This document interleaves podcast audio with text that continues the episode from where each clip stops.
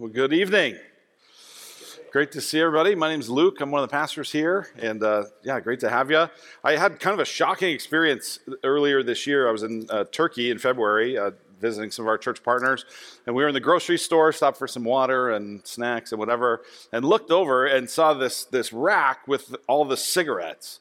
And the cigarette warnings in Turkey are crazy. They're like pictures of like a lung that has been filled up with cancer and all these really graphic things to try to distract you and, and actually over, or detract you i guess from smoking cigarettes. And over time as you actually look even in our country the warnings related to cigarettes have really changed. So i want to show you kind of from the beginning. Here's the early warnings uh, caution cigarette smoking may be hazardous to your health right? Now we look back and go like maybe? Like maybe? What do you mean maybe? Like i guess they weren't sure but it's like hey it's a little cautious. Then it ramps up a little bit uh, Surgeon General's warning smoking causes lung cancer, heart disease, emphysema, and may complicate pregnancy. So eh, it's getting a little bit worse.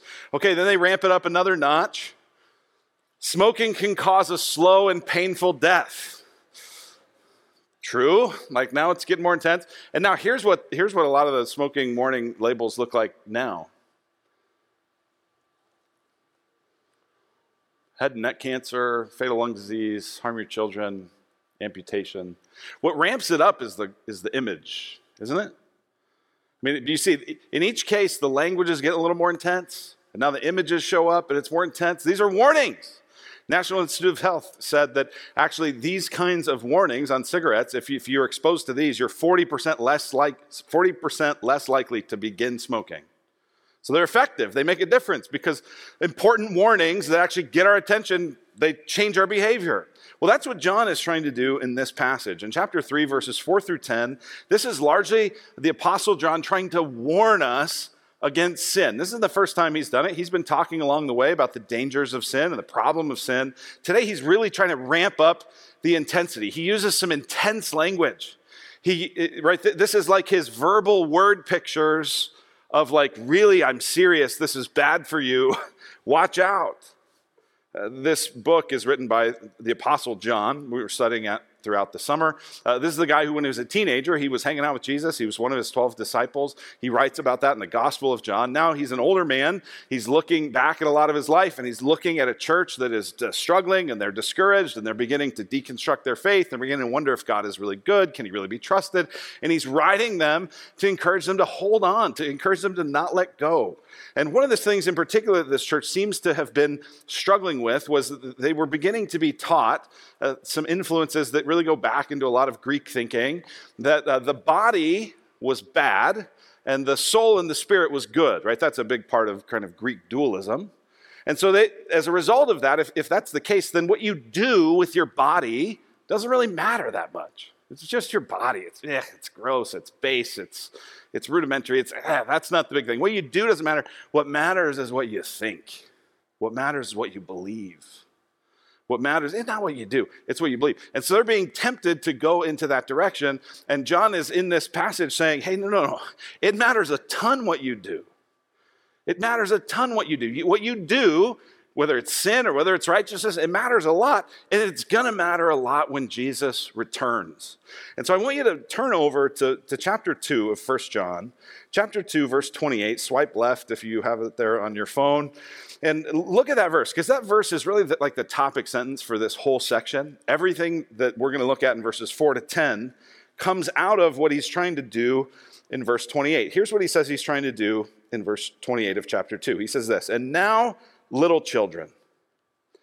By the way, he keeps saying little children throughout this book. It's this term of affection, it's this term of endearment. He's writing to them as a, someone who cares about them. I want what's best for you, he's saying.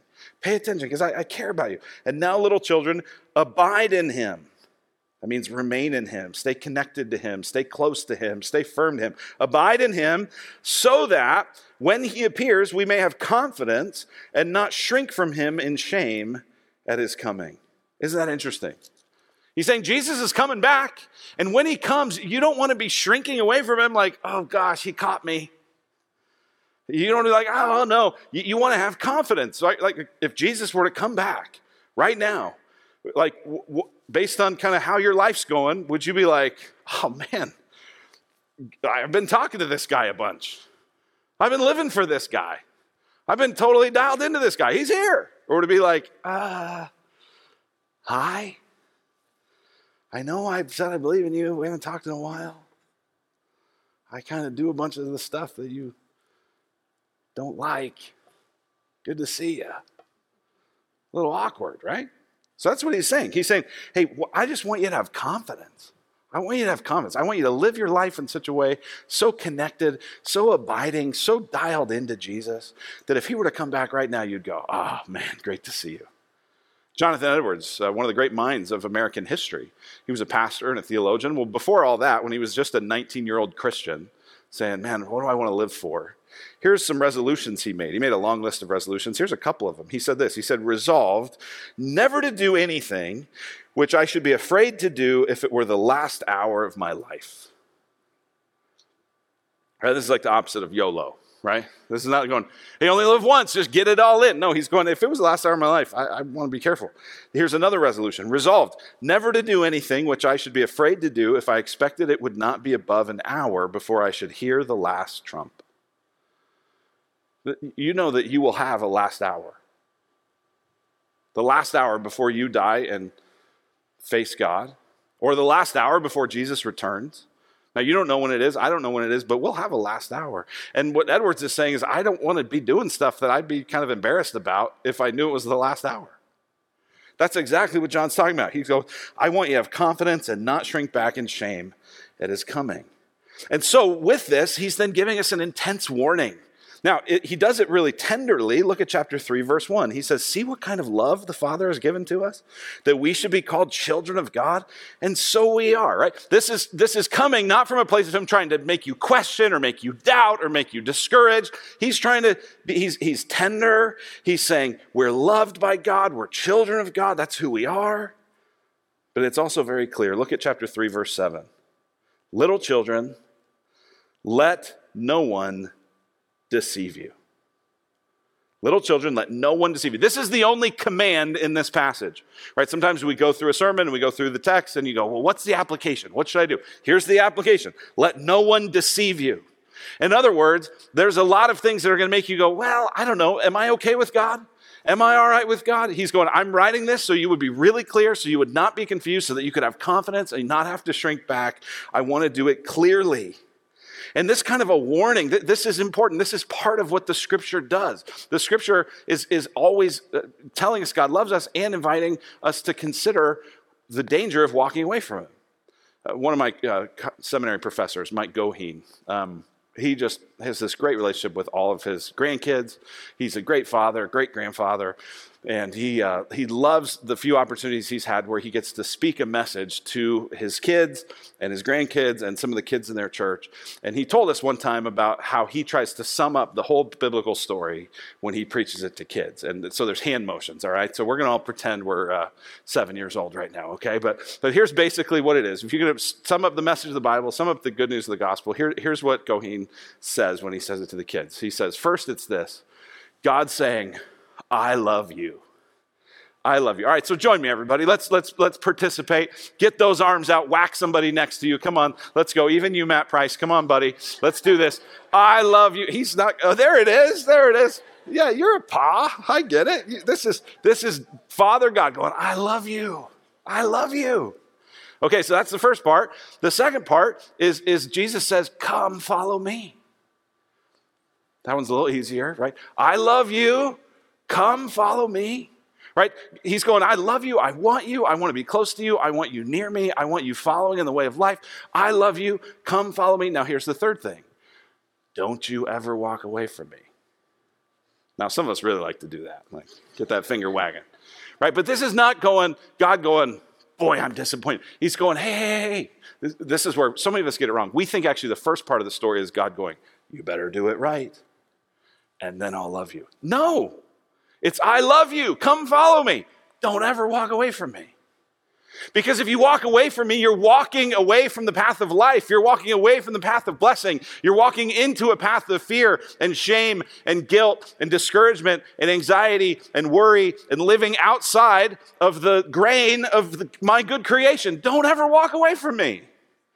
And so the Bible has lots of warnings, and they can be pretty stern, but the reason they're stern is because we're hard headed and we're hard hearted. And we drift into things that really just wreck us. And so this whole text is God saying, I love you. Come follow me. Don't ever walk away. And it's pretty intense. So the big idea of this section in verses 4 to 10 is this Christians can't make peace with sin. Christians can't make peace with sin. If you're a follower of Jesus, you can't just make peace with sin and go, well, it's just how I am. Well, it's just part of my sin nature. Well, it's just how I was raised. Well, it's just what normal. Well, you don't know how she talks to me. Well, you don't know how stressful my work is. Well, like, no, no, no. Christians can't make peace with sin. We go to war with sin. We fight sin. We battle sin. We resist sin. We flee sin. We don't make peace with sin. That's the big idea that we're going to see in this text. He's going to give us three reasons. He's going to tell us the reason is because sin is rebellious alignment with Satan, sin is inconsistent with the new birth, and Jesus came to destroy sin. So that's what we're going to look at as we look at this passage. So, first, let me just help us see this big idea Christians can't make peace with sin. Look at verse 6. Verse 6 will kind of blow your, your hair back, what's left of it. Uh, verse 6 uh, No one who abides in him keeps on sinning. Whoa. No one who keeps on sinning has either seen him or known him. Uh, anybody sin today? Did you sin more than once today? If you did, you're like, row, Like, that sounds scary. No one who abides in him keeps on sinning. No one who keeps on sinning has either seen him or known him. Like, I thought I saw him. I thought I knew Jesus. I thought I was a Christian. What is he saying? Right? This gets our attention. Now, is John saying, like, if you're a Christian, you won't sin anymore? If you're a Christian, you'll just be holy and perfect and righteous all the time. You'll never sin anymore. Well, he's definitely not saying that. And the reason we know that is throughout the book, he addresses that very issue. Look at chapter 1, verse 8. He says, If we say we have no sin, we deceive ourselves. The truth isn't in us. Verse 10 If we say we have not sinned, we make him a liar, and his word is not in us. Chapter 2, verse 1. He says, I'm writing all this stuff so that you won't sin, but if you do, if anyone does sin, we have an advocate with the Father, Jesus Christ the righteous. So I don't want you to sin, but if you do, like I'm assuming you're going to sin at some point. Chapter 3, verse 3 Everyone who hopes in Jesus purifies himself as he is pure. Well, if you're hoping in Jesus and you still need to be purified, then it must mean there's still sin going on. So, so John doesn't, he's not here saying that there's perfectionism, that if you're a Christian, you'll never sin again. What is he talking about? Well, the, the, the key is that idea of keeps on sinning. And so I want to show you this in the text. It's uh, the way this text arranges is, is pretty interesting. You have verses four to seven and verses eight to ten, and they line up almost parallel. You keep seeing the same ideas repeated throughout it. And so I want to break it down that particular way. So uh, he's, uh, verse 6 said, No one who abides in him keeps on sinning. No one who keeps on sinning has either seen him or known him. Well, here's what does he mean, keeps on sinning? Well, he's going to make it really clear throughout this whole thing. So, this first section, beginning verse 4, starts with everyone. Everyone who makes a practice of sinning also practices lawlessness. Sin is lawlessness. Then in verse 8, whoever, that corresponds with the everyone, whoever makes a practice of sinning is of the devil, for the devil has been sinning from the beginning. In other words, he's been making a practice of it. This is an ongoing thing for him. The reason the Son of God appeared was to destroy the works of the devil. No one born of God makes a practice of sinning, for God's seed abides in him, and he cannot keep on sinning because he's been born of God. By this it is evident who are the children of God and who are the children of the devil. Whoever does not practice righteousness is not of God, nor is the one who does not love his brother, right? If you're not practicing righteousness, you're practicing class unrighteousness, sin, right? So you get this, like makes a practice of sinning, keeps on sinning, keeps on sinning, makes a practice of sinning, sinning in an ongoing way, makes a practice of sinning, keeps on sinning, not practicing righteousness. What's he saying? He's not saying you'll never sin ever. This is all present tense language. And it's all saying if you're just making peace with sin, if you're making a practice of sin, if the normal way of life for you is just indulging your flesh, indulging your sin, watch out. When I was growing up playing sports, my coaches would always uh, say, they'd say, you know, practice makes perfect. You got to practice because practice makes perfect. That's not true. Practice doesn't make perfect, practice makes permanent. And isn't it interesting that language? Whoever makes a practice of sinning, whoever makes a practice of sinning, makes a practice of sinning. He doesn't just say whoever sins, but whoever like this is the this is your routine, this is your norm, this is like you practice. What are we talking about, man? We talking about practice? Yeah, we're talking about practice. Not a game, not a game, not a game. We're talking about practice. But but for God it's all the same. And the way you practice is the way you play. I love this quote by James Clear in his great book on habits. He says this, you don't rise to the level of your goals. You fall to the level of your systems. Uh, systems, by the way, you could just trade that out and say systems are habitual practices. Systems are what you've set up to practice normally. Right? So you can have all sorts of goals about all these things you're going to do and all these books you're going to read and all this way your life's going to change and all these things you're going to do differently. But you don't rise to the level of your goals, you fall to the level of your systems. You fall to the level of your habitual practices, what you practice, what you do all the time. Right? So, like right now, one of the best college coaches in uh, college football, maybe the best ever. People love him, people hate him, but it's Nick Saban. And he recruits all these five star athletes to, to, Alabama and he gets them there. And, and what makes him so successful, if you just listen to anything, read anything, follow anything related to Alabama football and Nick Saban, it is the way they practice. Right? They practice full out, full go, all the time. They get the best athletes in the country and they put them against each other, ones v ones, and they go and they practice. And it's every rep and it's every practice and every turn and it's all these things. And his whole philosophy of coaching is we're going to practice with such intensity, we're going to practice with such vigor that when we get to the game, it'll actually be easier. And it is easier because, especially in September, they schedule like the, you know, Iowa School of the Blind and you know schools like that to play against. I mean, just absolute cupcake city, and they destroy those people. But then they get in the SEC and they get in, and they they beat those people too because you know what? All these other teams are slower than they are in practice. What what do you practice? Maybe another way. What habits? What systems? You didn't set out to form it, but like you always do this after dinner, and you always do this first thing in the morning and you always do this when you have that afternoon lull at work. And you always, like, what are the things that you're doing? And it's, it's actually, you're practicing sin. He says, you can't do that. Christians can't do that. That's inconsistent. Well, why? Why is that such a problem? Well, he's going to give us three reasons. The first reason is Christians can't make peace with sin because sin is rebellious alignment with Satan. Sin is rebellious alignment with Satan. Where do we get that? Well, in verse 4, he says, Everyone who makes a practice of sinning also practices lawlessness. Sin is lawlessness. This word lawlessness, it means rebellion. That, that's really what's at the heart of sin. Sin isn't just about doing what's wrong, it's about rebelling in your heart against what God says is best. God says, This is the path of life. You go, No, I want that. This is the way of blessing. Nope, I'll do this. Don't do that. Well, are you sure? Do this. Well, I don't know if I want to. I don't feel like it. Right? That's what at the heart of sin. Sin is lawlessness, he says. Whoever makes a practice of sin is practicing lawlessness. Sin is lawlessness. Lawlessness is rebellion. Well, okay, so here's what that means. That means sin is lawlessness and lawlessness is rebellion. What's a like really strong example of that kind of rebellion? Well, in the other half of the passage, it talks about it. Whoever makes a practice of sinning is of the devil, for the devil has been sinning from the beginning. The reason the Son of God appeared was to destroy the works of the devil.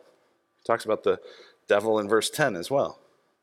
So the devil is the rebel. The devil is the lawless one. The devil is the one that is uh, rebelling against God.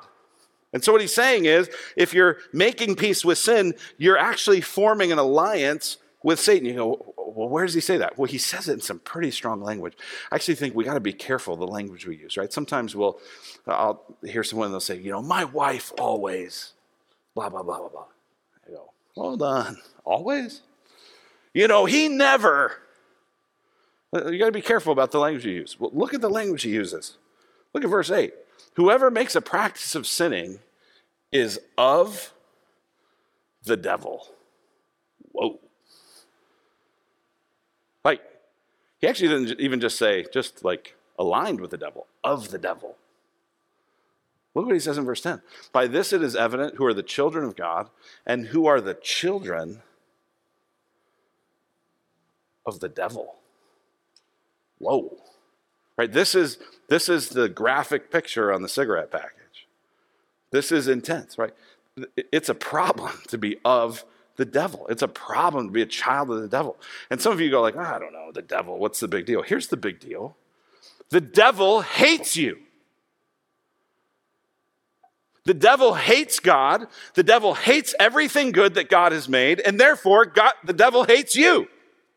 And if God says, I love you, come follow me, the devil's going to go, I hate God. I don't want you to find life in Him. I'm going to do everything I can to attack you. Now, sometimes that attack is going to just be comforting us, drawing us in to His way of life so that we forget about God. But, but make no mistake, it is not about our pleasure. It is not about our joy. It is not about our delight. It is about our destruction.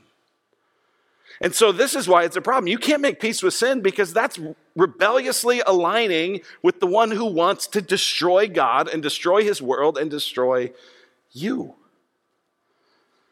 You go, oh, well, I'm not a child of the devil. You know, I'm not of the devil. I mean, that's like the like dictators, those, those people. No, no, no. But look at what it says. Verse 8 Whoever makes a practice of sinning is of the devil. Here's how I wrote it you don't have to commit murder to be a child of the devil. You just have to keep hating your coworkers. You don't have to be a sex trafficker to be a child of the devil. You just have to keep using porn. You don't have to be a terrorist to be a child of the devil. You just have to keep selfishly using your power. You don't have to be an adulterer to be a child of the devil. You just have to stay indifferent to your spouse. Get this being a child of the devil is not about the intensity of your sin, it's about the lack of intensity in fighting it. If you make a practice of it, if this is the normal way of life, if this is just how I am, if this is just how it's always been, and there's no resistance, and there's no confession, and there's no fight, and there's no effort, you got to watch out. And, and here's why this is so dangerous is because no one wakes up and is like, you know what, I'm going to have as my New Year's resolution? I'm going to be a child of the devil this year. I'd like to finish the year like that. No, it's dangerous because it's a gradual slide away from God. A gradual hardening. That's what's talked about in Hebrews chapter 3. Hebrews chapter 3, verses 12 and 13. Take care, brothers. Watch out, right? It's another warning. It's another cigarette label. Hey, pay attention. Beware. Caution. Take care, brothers, lest there be in any of you an evil, unbelieving heart leading you to fall away from the living God. But exhort one another every day, as long as it is called today, that none of you may be hardened by the deceitfulness of sin. There's this falling away, there's this hardening. And again, there's that deceitfulness. That's like verse 7. Do not be deceived. Let no one deceive you. There's a deceitfulness of sin. That's why we need RC small groups. That's why we need men's fight clubs. That's why we need women's tables. That's why we need redemption young adults. That's why we need to be texting each other and why we need to be encouraging each other and why we need to be calling each other is because all of us are in this place where we are vulnerable to drift from the living God. And yet, here's what I, want. I mean John's going, that's not who you are.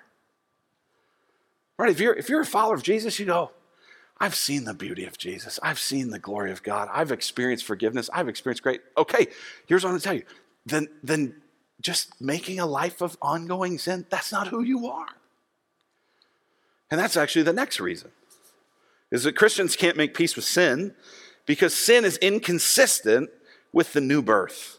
It's inconsistent with who you are. It's new, inconsistent with, with what it means to be a new newly born child of God. And so in this passage, there's a, a, number of places that refer to us as being children of God. Verse 7, little children, right? Of course, that's a term of affection from John, but it's also a way of saying, hey, you're children of God by faith in Christ. And then look what he says in verse 9 no one born of God makes a practice of sinning, for God's seed, by the way, that word seed is the Greek word sperma. So it's, it's talking about like being a child of God. God's seed abides in him, and he cannot keep sinning because he has been born of God. By this is it is evident who are the children of God and who are the children of the devil. Who does, whoever does not practice righteousness is not of God. So here's what he's saying He's saying, if you're a believer in Jesus, you've had something happen to you. Right? This is not about just what you've started to think differently about the world, but you've actually had a change of your heart. The way it talks about it in Ephesians chapter 2 is that we were dead in our trespasses and sins and uh, carrying after the prince of the power of the air, in bondage to Satan, in bondage to self, in bondage to sin. But God, who's rich in mercy, made us alive together with Christ. By grace we've been saved through faith. It's a gift of God. It's not a result of works that no one would boast. We're God's masterpiece. We're going to do his work, but we are saved by grace. That, that's the being born again. That's what it is to be a child of God. We're now not his enemies, but his friends. Not his opposers, but his children. So, what are the marks of God's children? Well, John talks about it throughout this letter. Here's what he says in chapter 2, verse 29. He says, Everyone who practices righteousness has been born of him. Or chapter 4, verse 7. Whoever loves has been born of God and knows God. Chapter 5, verse 1. Everyone who believes that Jesus is the Christ has been born of God. Chapter 5, verse 4. Everyone who has been born of God overcomes the world. So Christians aren't going to just get stuck in this making peace with sin because that's inconsistent with this new birth. Followers of Jesus have had this resurrection life happen in our hearts. Right? What happens with the new birth is, is we're like we're like Jesus' friend Lazarus who was in the grave. And, and Jesus at one point calls out to Lazarus, Lazarus, come forth. And whenever you heard the gospel and you perceived it to be glorious and to be good news and to be convicting and to be freeing and to be hopeful, whenever that happened, that was like God saying to you, Come forth, wake up, come alive. And there you are. And now you've experienced a new birth and you're a child of God. And so, so the key here is you have to remember who you are. In his book on habits, Craig Groeschel says this You do what you do because of what you think of you. You do what you do because of what you think of you. In other words, our habits actually come out of our identity. You do the things that, that a person like that would do. Right? And so Uh, one really interesting example of this is looking at people who are trying to quit smoking, right? We talked about the cigarette warnings, right? That's to try to keep people from starting smoking. Well, what about if you've already started smoking? How do you break that habit? That's a very addictive thing. It's a very difficult thing, right? And they found that, that some people approach it like this, right? They, you offer them a cigarette and they say, no thanks, I'm trying to quit. Other people who actually have more success in quitting smoking, you offer them a cigarette, they say, no thanks, I'm not a smoker. What's the difference? The difference is how you see yourself. The difference is in your identity, right? The first person says, I'm trying to quit. In other words, I am a smoker. I'm just trying not to be. But who I am is a smoker. The other person says, No thanks, I'm not a smoker. Who are they? They're not a smoker. And so your identity actually forms your habits. Sometimes I try to think about this as a, as a dad, is to go, okay, what would a great dad do in this situation? What would the best husband do in this moment? What would the godliest leader do in this meeting? Right? And, try to go, okay, I'm going to try to be that. And of course, the devil's going to try to convince you you're not that. He's going to try to accuse you, he's going to try to condemn you.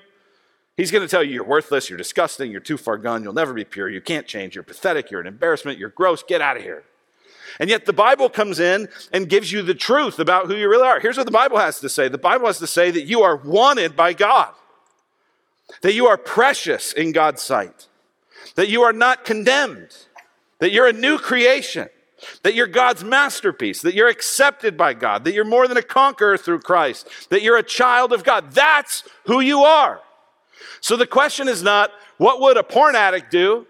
The question is, what would a child of God do? It's not what would a chronic overspender do, it's what would God's masterpiece do. Right? And so that's how we begin to think of ourselves. I'm God's masterpiece. I'm in Christ. I'm precious in His sight. He wants me. I'm born again. I'm not who I was. God, in His grace, has saved me and rescued me and changed me, and I'm, I'm a new creation. I don't have to live that old way. The old is gone, the new has come. Christians can't make peace with sin because sin is inconsistent with the new birth. And then finally, here's a third and last reason Christians can't make peace with sin because Jesus, the sinless one, came to destroy sin. Again, in 228, as he's setting this whole thing up, John says, I don't want you to shrink in shame when Jesus comes back. He's coming again. But what about the first time he came? Why did Jesus come? Well, he came to destroy sin. Look what it says in verse 5. You know that he appeared. Why? In order to take away sins. Why did he come? To take away sins. Why did he want to take away sins? Well, keep reading. And in him there is no sin. Jesus, therefore, get this Jesus was the sinless one. Jesus was the one who always listened to the voice of the Father. Jesus was the one who was always pure. Jesus was the one who was always considerate, who was always loving, who was always kind, who was always listening, who was always taking interest, who was always honest. And yet his honesty was also always met perfectly with kindness. In him was no sin. And Jesus is experiencing the sinless life and going, guys, you have no idea how electric this is. This is the kingdom of God. This is the way you were meant to be. And get, you, come follow me. Get in on this. Get in. He, he appeared. He's going, I'm going to take away sins. I, I, I'm telling you what life of freedom is. I'm telling you what a life of joy is. I'm telling you what a life of power and connection and freedom. I'm telling you what it is. Come. And so when Jesus comes and he dies on the cross, he appears in order to take away sins so that in him, in us, there would be no sin. That's what he's doing. Well, what's another way to say the same thing? Well, look at verse 8. The reason the Son of God appeared was to destroy the works of the devil. What's the works of the devil? To get you to sin. Why? Because the devil hates you. Why? Because the devil hates God and he hates God's world and he hates God's creation and he just wants to ruin you. And Jesus is saying, No, no, no. I came and I lived this perfectly obedient life and I died as a sacrifice to take away your sin so that the works of the devil would be destroyed and you could have freedom and life and joy.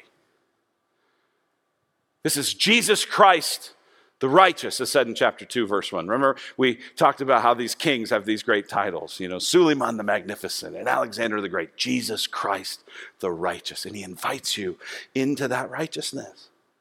So, this is why you can't make peace with sin. Because if you're making peace with sin, you're making peace with the thing that Jesus came to destroy.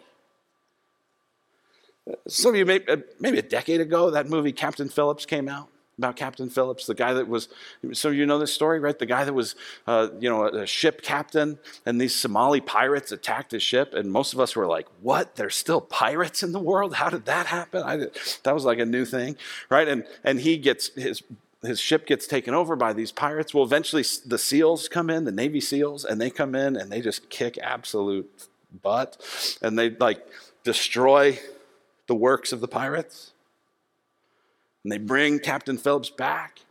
Imagine if that point Captain Phillips is like, you know what, never mind, guys, I want to be a pirate. You'd be like, that's crazy. We, that's, that's, we just came to destroy the work of the pirates. You can't join the pirates. That's what he's saying. So, big idea here is in verse 7 let no one deceive you. If we're going to avoid some deceit, we're going to ask a couple of questions. Here's the first question Are you a child of God? Or are you still a slave to sin and therefore a child of the devil? And, and, and you can get hung up on child of the devil because, again, that's such intense language. But are you still a slave to sin? And no matter what you say you believe, actually what you live for is always sin. And it's always yourself. And it's always your pleasure. And it's always your comfort. And it's always your security. And it's always your reputation. And it's all about you. And you're at the center of your life. Not, again, not in terms of what you say, but in terms of the way you live. And actually, the reason why you keep getting stuck there is because you've never been set free. I want to tell you tonight's a night to be set free. Tonight's a night to trust in Christ, to turn, to repent, to believe, to experience the forgiveness and the grace and the healing and the joy of God, the power of God, to experience that new birth. Are you a child of God? Now, if you are a child of God, here's a question for you to consider Is there any sin that I'm nurturing? Is there any sin right now and I should stomp on it? I should blowtorch it. But instead, I'm kind of scooping it up and coddling it, petting it, nurturing it. And it's little, and it's mostly private, and I don't know if anybody sees it, but it's but you're nurturing it. And if you if you zoomed out and you step back and you played it out, this little seed forms in. it, it's going to give birth to something and that thing it's going to give birth to is going to ruin you. And it's going to ruin the people you love. And it's going to make you feel ashamed at his coming. And it, I'm just I'll tell you tonight, it's not worth it. So consider this the warning from the Lord saying, Don't do it. Don't go there. Don't nurture it. Put it to death. Delete that app. Invite that accountability. Schedule that therapy appointment. Meet with that counselor. Call the friend you've been ignoring back. Show up to small group. Take a step. Don't, don't nurture that sin. Fight it. Resist it.